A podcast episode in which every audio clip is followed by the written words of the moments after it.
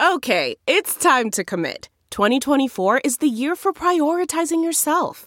Begin your new smile journey with Byte, and you could start seeing results in just two to three weeks. Just order your at home impression kit today for only $14.95 at Byte.com. Byte Clear aligners are doctor directed and delivered to your door. Treatment costs thousands less than braces. Plus, they offer financing options, accept eligible insurance, and you can pay with your HSA FSA. Get 80% off your impression kit when you use code WONDERY at Byte.com. That's B-Y-T-E dot com. Start your confidence journey today with Byte. My favorite thing about working in healthcare is the people. This industry brings together brilliant, highly motivated individuals who are driven by the opportunity to make a difference. My name is Hallie Tecco, and this is The Heart of Healthcare, a podcast where I'll be introducing you to the people on the ground moving the needle in public health and medicine.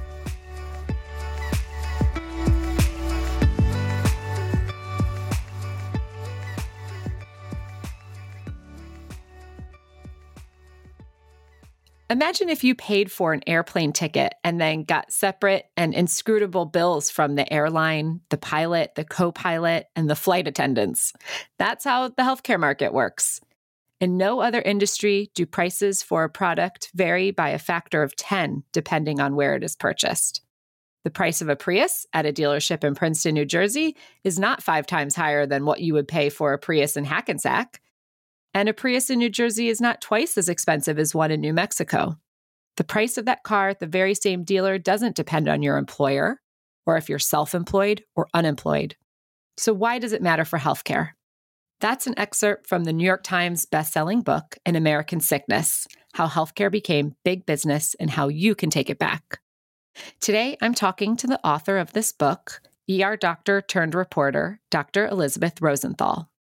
Her book reveals the dangerous, expensive, and dysfunctional American healthcare system, and she tells us exactly what we can do to fix it. Dr. Rosenthal spent 22 years as a correspondent at the New York Times before joining Kaiser Health News as editor in chief about five years ago.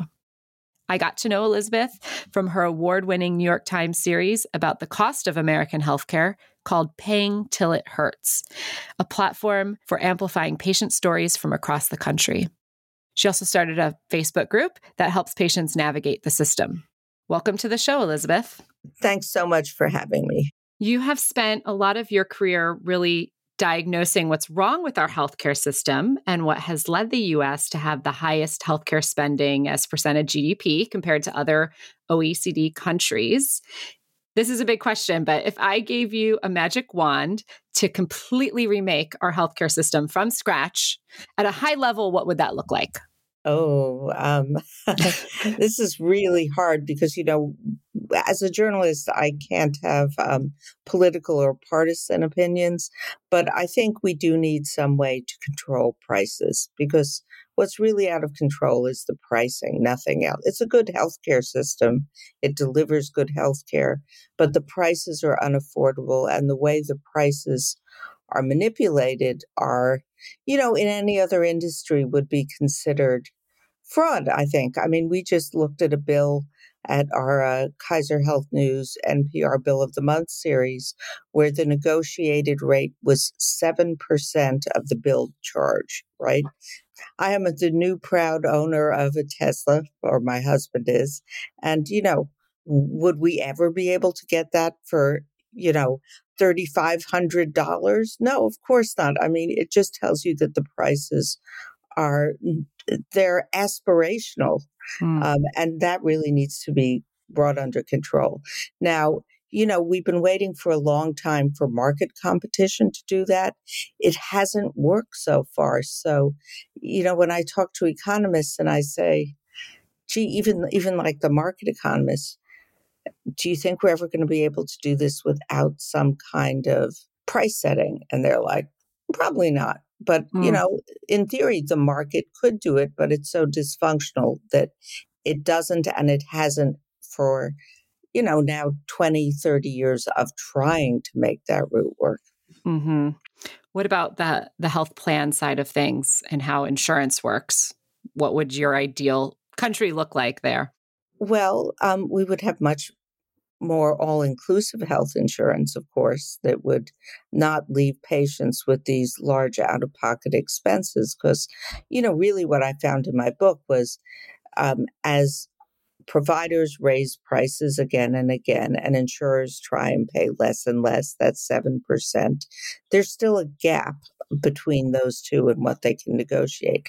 And what happens when the hospital wants more money and the insurer wants to pay less is, of course, we see rising premiums, deductibles, co-pays, co-insurance, miscellaneous charges that aren't covered.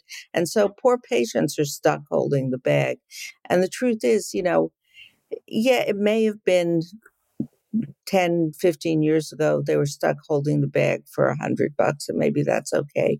Now they're stuck holding the bag for like 10,000, 20,000, and it's pushing mm-hmm. people. I mean, we talk a lot about the people who are pushed into bankruptcy, but I can tell you in our Bill of the Month database, we now have probably 5,000 submissions, and most of them are from people who they're not going bankrupt, but you know, those payment plans they have for medical bills of $500 a month, $700 a month are forcing these families to forego things like uh, summer camp, college education, uh, you know, fixing up their leaky faucets. And it's just not right. Yeah. So, speaking of those hospital bills, one of the most maddening ones that I learned about through you was, you know, people charged for out of network anesthesiologists in an in-network hospital and you've actually you know you've come up with a framework for how to deal with these bills. Can you talk to us about your framework and how it works? Oh sure. This is my favorite bad action. Well there are many favorite bad actions, but um, both in network hospitals with out of network anesthesiologists. The even more egregious one is in network hospitals with out of network neonatologists. Hmm. Can you imagine you have a baby, it's a sick baby. What are you going to do? Say, oh, I'm not going to send it to the NICU? Uh, because all the neonatologists are out of network. That's nuts. But um, in terms of anesthesiology, there's a simple fix. You know, I had uh, one of my kids was undergoing some surgery, so I called the hospital and said, "Can you make sure that the anesthesiologist is in network?" And they're like, oh, we can't guarantee it. You know, we don't know who's going to be assigned to the case. And I'm like, really? Because you assign the anesthesiologist, you know, I have Cigna insurance. You know which anesthesiologists have Cigna. So, God damn it, assign a Cigna anesthesiologist to my kid's case. You know, that should be the hospital's responsibility. And yeah. somehow we'd let them get away with that. I'm just like, this is insane. Yeah. Well, another insane thing that we let them get away with is the fact that I've read between 50 and 90% of hospital bills are have errors. Yeah.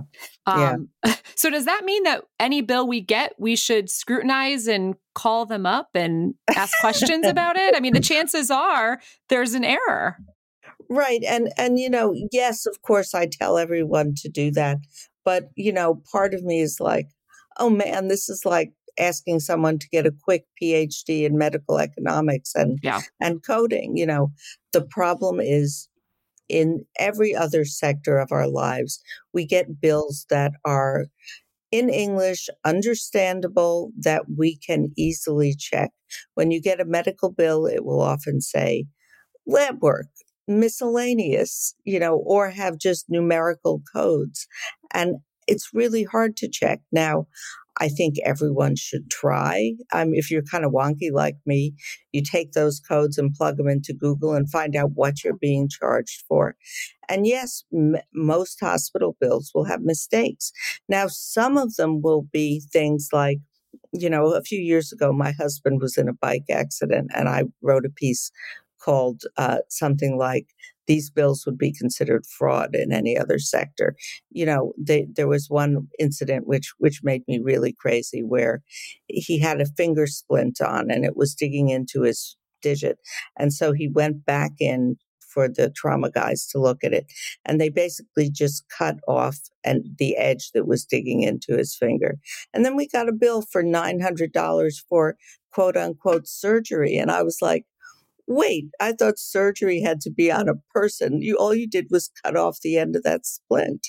You know, that's that's one you know, if if your um car mechanic did something like that, yeah. you would go nuts. But in hospitals, we go, oh, that's just the way it happens. And our insurer is paying it anyway. And the reason the insurer is paying it anyway is often not that the insurer is so terrible, it's that they don't know that there was an actual surgery provided during that visit. They don't know that all that happened was the edge of a splint was trimmed. They think maybe there was surgery. So yeah. there are many there are many ways that you as a patient or that the patient is the only one who knows, hey, you know, I didn't have physical therapy or hey, that wasn't surgery or hey, you know, that procedure was done in an operating room, but it could have, but last time I had it done, it was in a doctor's office. So that you know, $10,000 OR fee was totally bogus. Now, you know, that being said, there's a different kind of egregious kind of semi fraudulent behavior that happens on bills that there's really no way the average patient would be able to detect. And that happens when, for example, um, there are certain billing codes, right, that are illegal to use together. You know, a billing code for, say, anesthesia would normally include pushing in the drugs for anesthesia.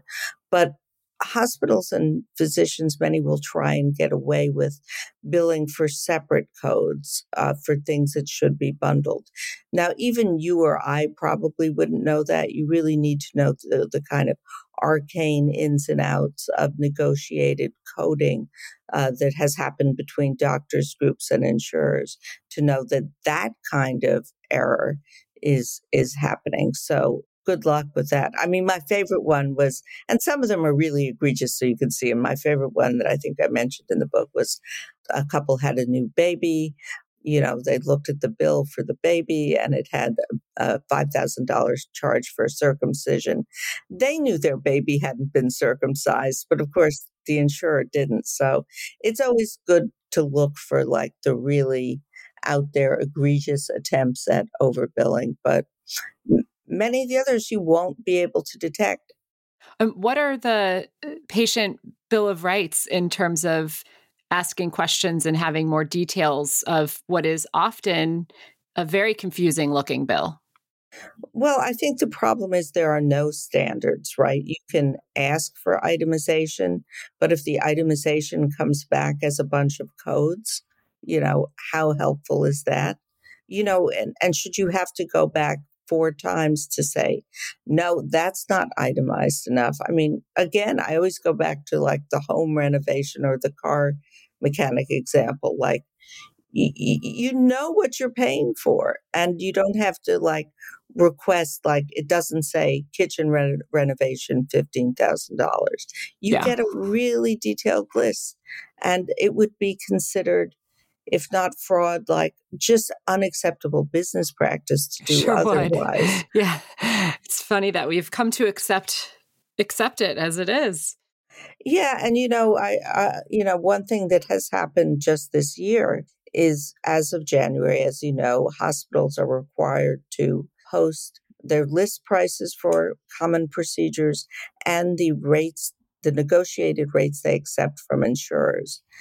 But, you know, we just looked at that, you know, good luck using that. It's um, posted often in an obscure corner of a website, and then it's posted in a computer language that is not compatible with most of the search tools that people use. So even the stuff that is you know, we celebrate as transparency is totally untransparent for the actual end user, the patient. Yeah. It has to be transparent and user friendly. Yes. yes, and in English. Like, why should hospital bills? It's like, I, I, often joke, you know, um, this was in an article I did for the Times, but uh, it was about a guy who flew to Belgium to have a hip replacement um, because this was back in the bad old days when his hip uh, uh, degeneration was considered a pre-existing condition so his insurer wouldn't pay for it in seattle where he lived so he flew to belgium uh, got the hip replacement for $13,000 at one of Belgium's best hospitals, including um, airfare, I, I, should add. And um, I asked the hospital administrator to send me the bill.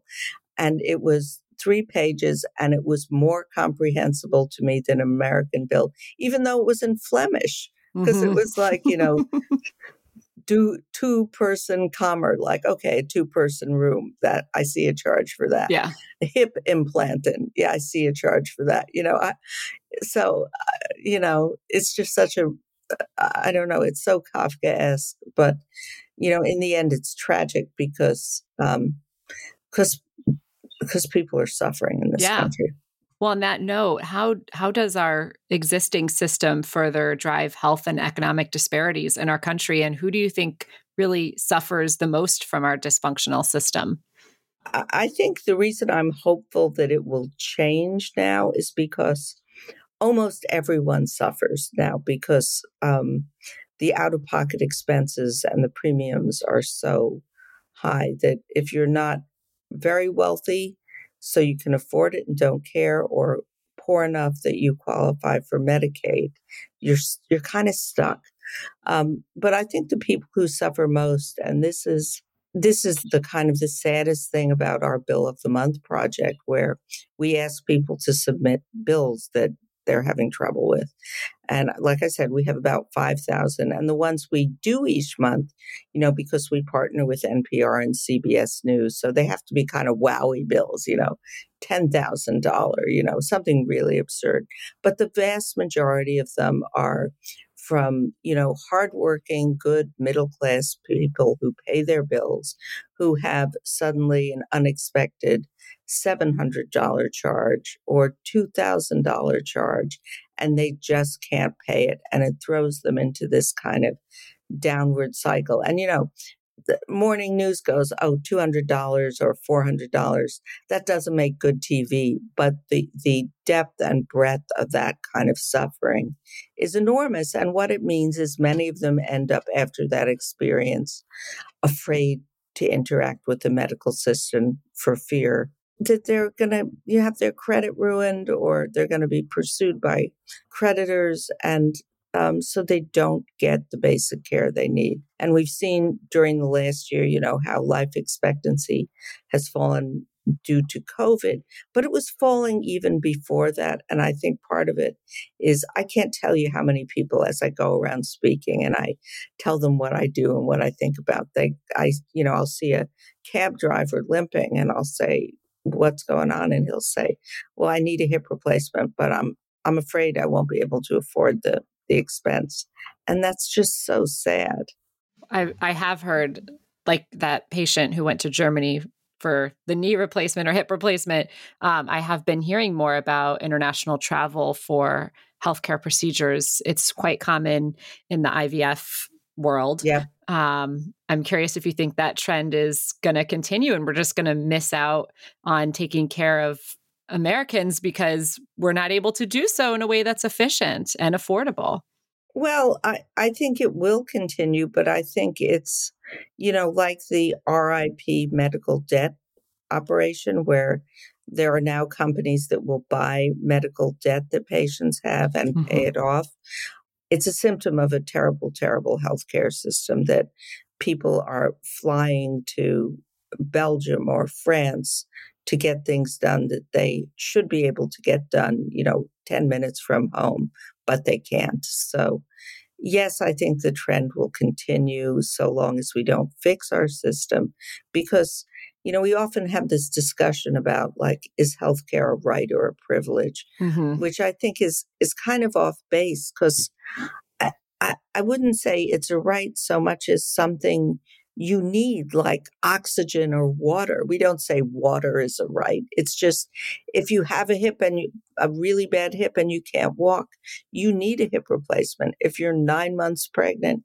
you need to deliver that baby. It's not like you're right to do it. So, um, so it's just a basic need that we really have not addressed. And like I said, I, I, I find it appalling. Yeah. Okay, let's play a game. We'll see how this works out. okay. But let's play a game. I like games. All right. I'm going to name a few players in our healthcare system. Ooh. And I want you on a scale of zero to 10, with zero being totally problematic with misaligned incentives, and 10 being super efficient and aligned with patient needs and care and outcomes. How would you rate the following groups? All right, let's start with pharmaceutical companies.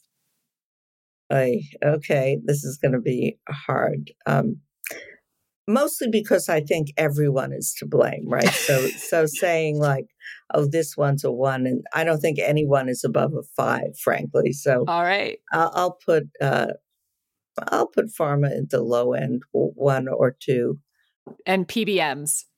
Uh, same. You know, I, I often am on panels that have both people from pharma and PBMs, and it's like it's like being I'm moderating these panels. It's like being at a circular firing squad where they're like, you know, it's your fault. No, it's your fault, and I'm like. It's both. I feel like I'm dealing with my kids when they were toddlers. You know, it's both of your faults. You know, uh, you know. Yes, the PBMs make money by you know being middlemen and they take too much money. And yes and uh, but the pharma's response to just keep raising prices. So it's a it's a vicious inflationary cycle that mm-hmm. neither side seems willing to break because neither one wants to give up any of their revenue. They're both huge industries. Yeah.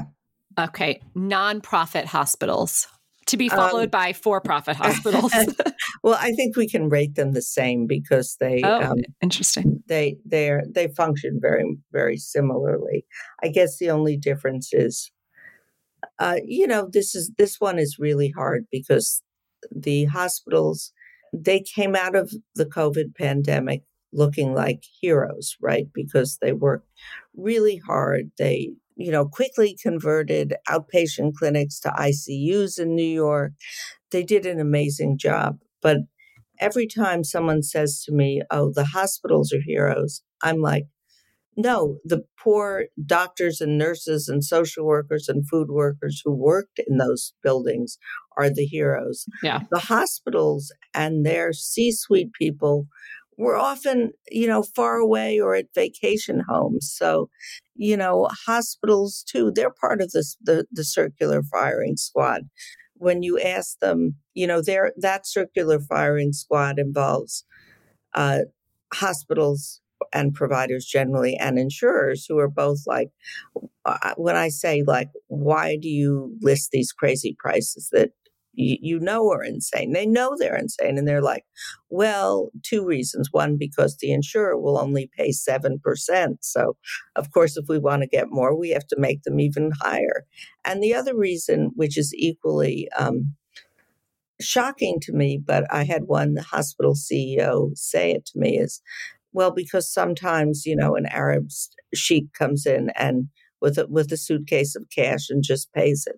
So that's the the kind of insane thing about the hospital prices that, um, you, you know, they're so high that if just one time out of a hundred or 500 someone actually pays the sticker price they're doing fine now mm-hmm. and it doesn't matter so much apparently to uh, not-for-profit places that the other 99 people are suffering, losing their homes, you know, uh, unable to send their kids to summer camp. Yeah. So um, it, it's very venal behavior in my in my view. And so, you know, not for profits. Well, let's look at them separately. I'll give them like a five, I guess, or a four, because they're playing a game too, and and they're incentives are business incentives, not healthcare incentives for the most part. Mm-hmm. you know, I, I would give them higher only because of the people who work within them, who are often really great people who are just trying to do their best in a system whose incentives are not aligned with medicine. Mm-hmm. So I got a call from a doctor yesterday who said, you know, I'm encouraged to do by my hospital system things that I know are unnecessary medically and in some cases actually harmful medically uh, because it's better for revenue. So, mm-hmm. you know, hospital as just the hospital and apart from the, the healthcare providers who work in it, I'd say four. And for the um, for profit hospitals, I might say 4.5 just because at least they're honest about what they're up about, uh, you know, what they're up to.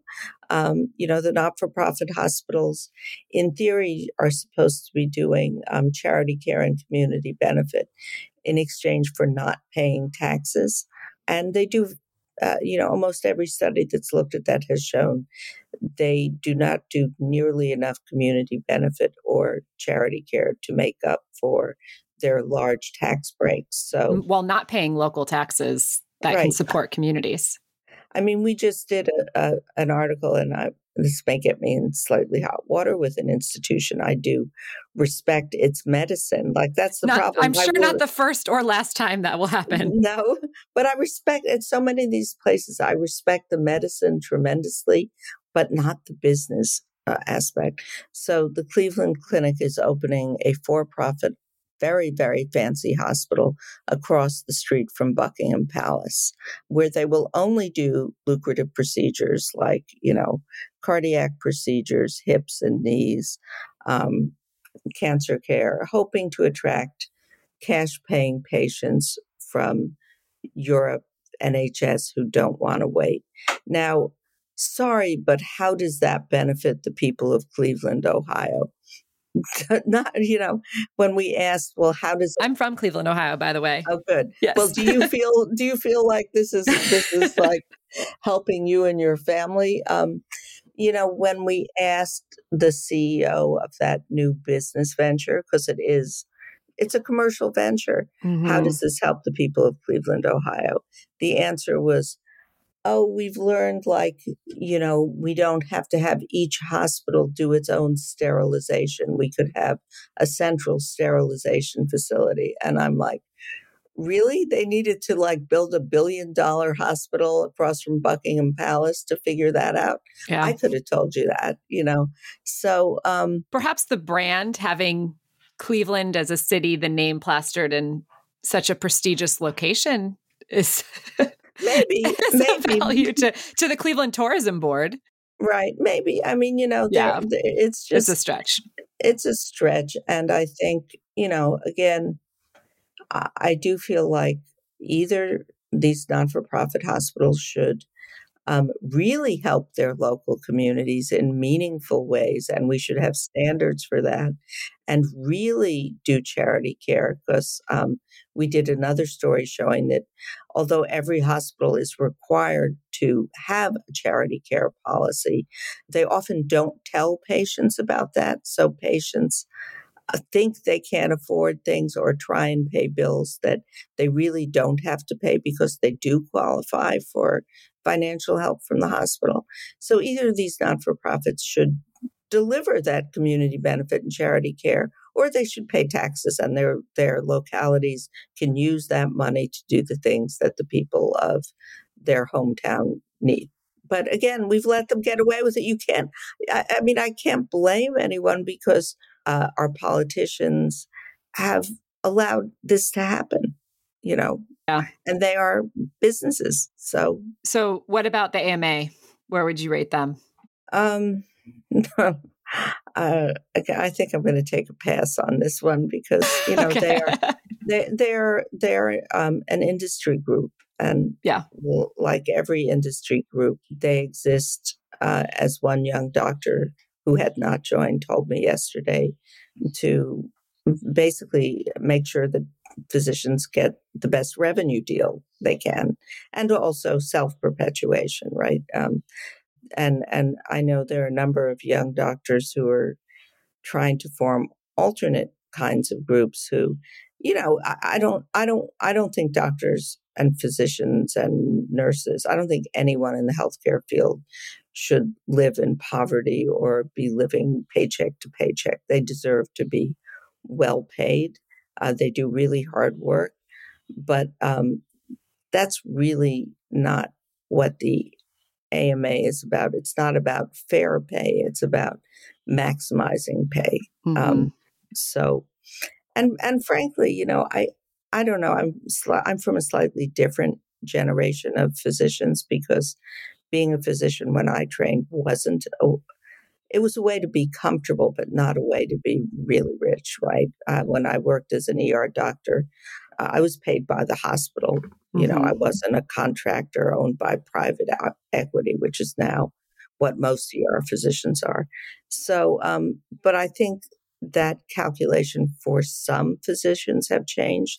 But I think for most physicians, what matters is being able to go in and take care of patients, getting reasonably compensated for it so you can live a good life, a good upper middle class life, and um, not having to think about I mean, they don't want their patients ripped off. I mean, and this I hear so much from physicians when a patient brings their doctor a bill and says, "Hey, did you know they got they charged me twenty thousand dollars for that, uh, you know, ten minute procedure?" Physicians are like, "Oh man, I feel really bad about that." Yeah. But, but what can I do? And I think that's what needs to change. There needs to be an alternative group that says you can do something you know you need to organize and make your voices heard because um, many hospitals treat physicians now almost like you know it's almost marxist they're they are just the labor you yeah. know they're the um, is there is there a group is there physicians against our dysfunctional healthcare system there are a number of groups and the problem is i think they're very um, it's kind of balkanized. You know, they they tend to be at one hospital or in one region. The person I spoke to last night was doing a clubhouse event that's a group of mid-career physicians who are just sick of being told what to do for business purposes by their hospitals and feel like they have very little way to push back against that uh, individually but they're hoping that together, and they want people to run for office. They want to form stronger physicians groups at hospitals. But, you know, at some level, I, I, I sadly said to him, Gosh, I, I wish you all the luck in the world, but boy, is that going to be hard because not at smaller hospitals. At smaller hospitals, I've seen physicians organized to say things like, no, you cannot close down that obstetrical unit because there's no other place to deliver within 100 miles of here. And this is a bunch of the medical staff rose up and kept an OB unit at a hospital in California. If you're going against one of the really bigs like UPMC or Cleveland Clinic, boy, you know, it's such a David and Goliath problem. We'll be right back after the break. the comfort of your favorite seat is now your comfy car selling command center, thanks to Carvana. It doesn't get any better than this. Your favorite seat's the best spot in the house. Make it even better by entering your license plate or VIN and getting a real offer in minutes. There really is no place like home. And speaking of home, Carvana will pick up your car from yours after you finalize your offer. Visit Carvana.com or download the app and sell your car from your comfy place. CarMax is putting peace of mind back in car shopping by putting you in the driver's seat to find a ride that's right for you. Because at CarMax, we believe you shouldn't just settle for a car, you should love your car. That's why every car we sell is CarMax certified quality so you can be sure with upfront pricing that's the same for every customer. So don't settle. Find love at first drive and start shopping now at CarMax.com. CarMax, the way car buying should be. Okay, picture this. It's Friday afternoon when a thought hits you.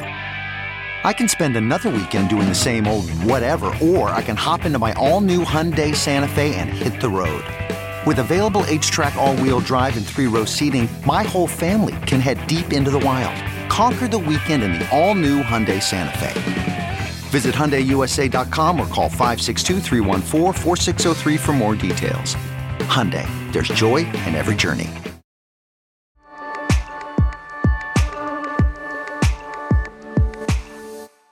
So tell me about moving from medicine to journalism. How did you decide to make that jump and what did your family think, especially your father, if correct me if I'm wrong, who's a doctor? Yeah. Um, my father had, I mean, he had passed away when I was quite young, when I was 12. So um, he had no, he had no say in that. Okay. Um, um, my mom, who was a doctor's wife, of course, um, I think was disappointed that I changed careers. And, and, you know, kind of amusingly, when we would try as a family to get a restaurant reservation, and when I was working, a reporter at the New York Times, and they would have no tables, she would say, Tell them you're a doctor. And I would be like, Mom, that doesn't work anymore. You know, for me, I was always interested in both writing and and medicine. I, I, really like both. I do come from a family of doctors, so that was kind of the default career. And frankly, I I um I wasn't sure I could make a living as a as a writer, so I thought, well, I'll be a doctor and I'll write on the side.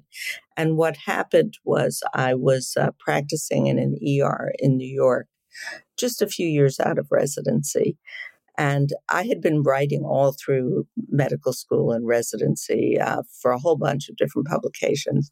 And now I'm going to sound like a dinosaur because there was something going on in the early 90s called the Clinton Health Reform Plan. And I was working in an urban ER in New York City. And I saw a lot of problems even then for people who couldn't pay or didn't have a primary care doctor. So they showed up with kind of minor stuff at the ER. And um, I'd done a lot of freelance writing for the New York Times. So they said, Do you want to come on board and cover the Clinton Health Reform Plan? And I was like, Okay, I'll take a break from the ER. Um, and I assumed it would pass and I would go back to being an ER doctor eventually.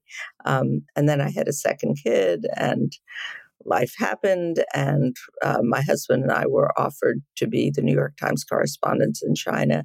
And so I kind of just never went back. But I enjoyed being an ER doctor, um, but partly for the same reasons I enjoy being a journalist. It's because you talk to people uh, about every, from every, you talk to people from every walk of life about their lives, their health, what ails them, whether it's physical or financial. And, um, and, you know, I, I came to realize when I thought about going back that yes, as an ER doc, I could sew up cuts, you know, one one laceration at a time. But really the problem was bigger than that. And there was some kind of system reform that was needed even then the problems are there, but on steroids, because it's not just the kind of poor and underinsured, it's everyone who's suffering with the system. So I never went back. On that note, last year you did have a medical incident that landed you in the hospital. Can you tell yes. us about your patient experience and, of course, the bills? And did they know who you were? No, um, I mean, basically, I had a, a very freak head injury at the very beginning of COVID. And I'd like to say I was doing something like, you know, skydiving or skiing, but I just basically had a fall in the kitchen in the middle of the night and uh, oh, uh, no. was taken by uh, ambulance to a hospital in DC where I live and had some pretty serious after effects uh, that are are better now. But in terms of uh, you know, when they asked me when I woke up after six hours, they'd cleared my spine and my head, and they said, uh, "Here, you can sign your discharge papers. You you should be fine." They sewed up a big laceration too, and um, I couldn't really pick up my left arm to sign the discharge papers, so that was bad. Um, so mm. I bought myself 24 hours in the neurotrauma ICU, and then because it was COVID, they were like okay, uh, we're going to discharge you to home, you know, find a neurologist, uh, do some PT. Good luck. and I didn't, you know, it was the the very beginning of COVID, and they really couldn't test who had it and who didn't. So I didn't want to be in the hospital. They didn't want me to be in the hospital. I didn't want to go to rehab. So um, that was that, right? Now, the lucky thing for me was uh, right after that, I, I was left to find a neurologist, and I had a friend whose dad worked at Hopkins, and he hooked me up with uh, a neurologist who's been wonderful at Hopkins, where I get my care. And Hopkins happens to be in Maryland, which is the one state where um, medical bills are rate regulated, right? So my bills from Hopkins have been perfect. It's it's it's really shocking to me. I mean, they've been reasonable. Um, I have had no weird uh, surprise bills out of network. Are you sure bills. it's not because they were like, "Oh, this is Elisabeth Rosenthal. We need to be very know, careful." I think it's because it's the state now. The interesting thing, and I'm not going to name names here, at some point during the recovery, because it was rather complicated, um, and is, is still, you know, 15 months later, it's it's there's still some stuff lingering, um, because it happened during COVID, and they wanted to make sure I didn't have some underlying neurologic problem. I had I had to have a whole bunch of you know, different neurologic tests that were very exotic and two spinal taps. And they got some, they wanted some second opinions. So um, the, one of the second opinions was at a hospital I won't name in another state where the doctor's visit at Hopkins with the neurologist who's head of neurology there was billed at $350, which seemed reasonable for an hour long visit the same visit with a neurologist at the other state hospital, which was shorter and more cursory, was $1,700. Okay, so that shows you the mm. difference between a little bit of rate regulation. Likewise, I had spinal taps at both places. The one at Hopkins was done in the normal neurology clinic by neurology residents, it was fine. I mean, I've done spinal taps as a doctor. It's not like drawing blood, but it's not that elaborate a procedure. You can you can do it at the bedside. Out of state hospital, and that I can't remember, but it cost under a thousand dollars for the procedure. Out of state hospital, out of Maryland hospital, when I went there, they said, oh, we normally do this in a procedure room by neuroradiology under sonographic guidance. So there, you know, there's facility fee, OR fee, radiology fee, sonogram fee for a test that didn't need any of that. And when I asked the neurologist, like, why, you know, they kind of shrug and say, that's just how our hospital likes to do it. And why does our hospital like to do it that way?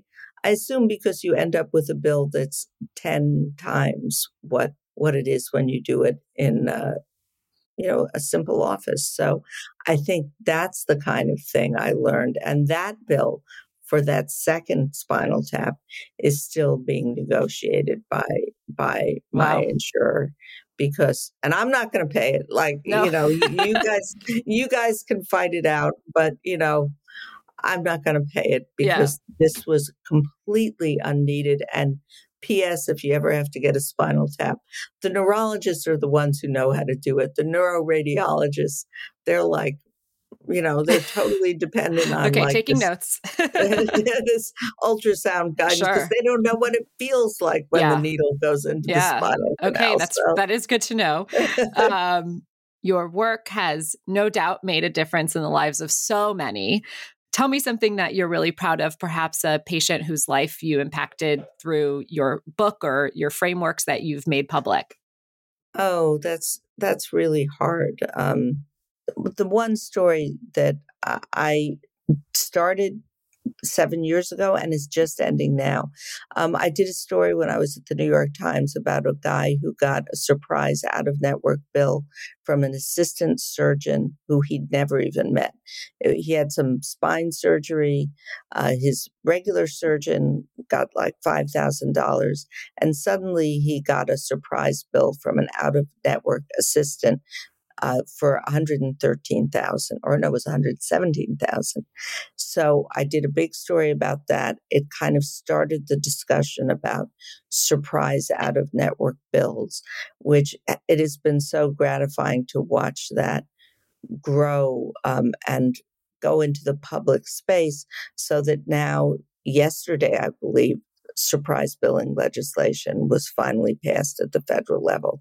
Now, I would say it's not good legislation and that it doesn't really solve the problem, but um, it's a good start. But again, uh, should I feel great about that? Um, I'm happy to have made a difference. It's really sad to me that something as egregious as surprise billing should have taken seven years to address. You know, I'm like, I'm, I'm not a patient person. I'm like, this has to stop tomorrow. You know, this is absurd. But um, having lived in DC for the last five years, I realized that the wheels of politics turn very slowly.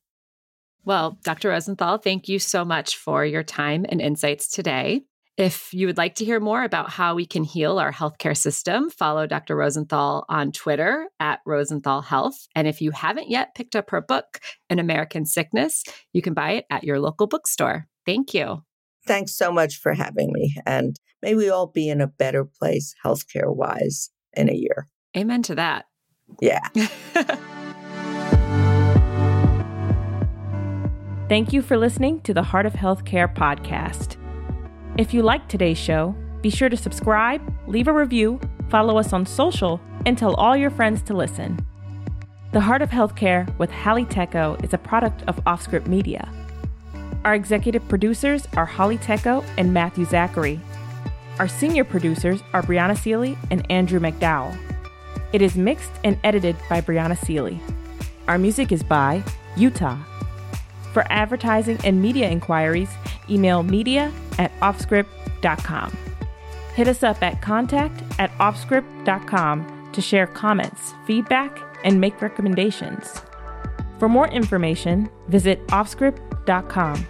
That's offscript, no T.com.